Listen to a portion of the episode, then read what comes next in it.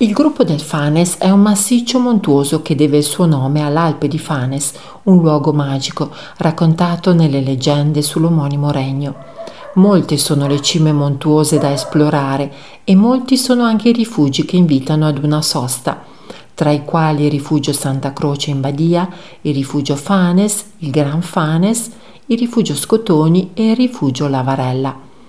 Ovunque c'è la possibilità di gustare piatti tipici a base di ingredienti semplici e genuini. A Rifugio Lavarella il gestore ha creato anche un micro birrificio dove poter assaporare un'autentica birra artigianale, oltre alle tante specialità gastronomiche. La vetta più alta è sopra i 3000, il Piz Conturines. Dal punto di vista geografico, il gruppo del Fanes si trova a est della Val Badia tra l'altro sull'area comunale di Badia e Corvara in Alta Badia. A nord-est confina con le Dolomiti di Braies, mentre il confine meridionale è segnato dalla linea Cortina Passo Falzarego, Livinallongo, Arabba e Passo Campolongo. La maggior parte è protetta nell'area del parco naturale Fannes Sennes Braies.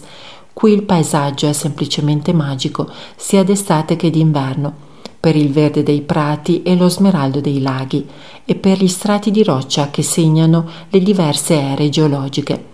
Il Fanes è noto anche per le sue leggende, con la figlia del re, Dolasilla, alleata con le marmotte, che diventa un'amazzone imbattibile.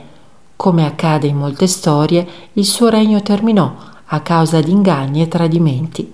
Intanto le storie rimangono vive e vengono tramandate il regno del Fanes continua a vivere.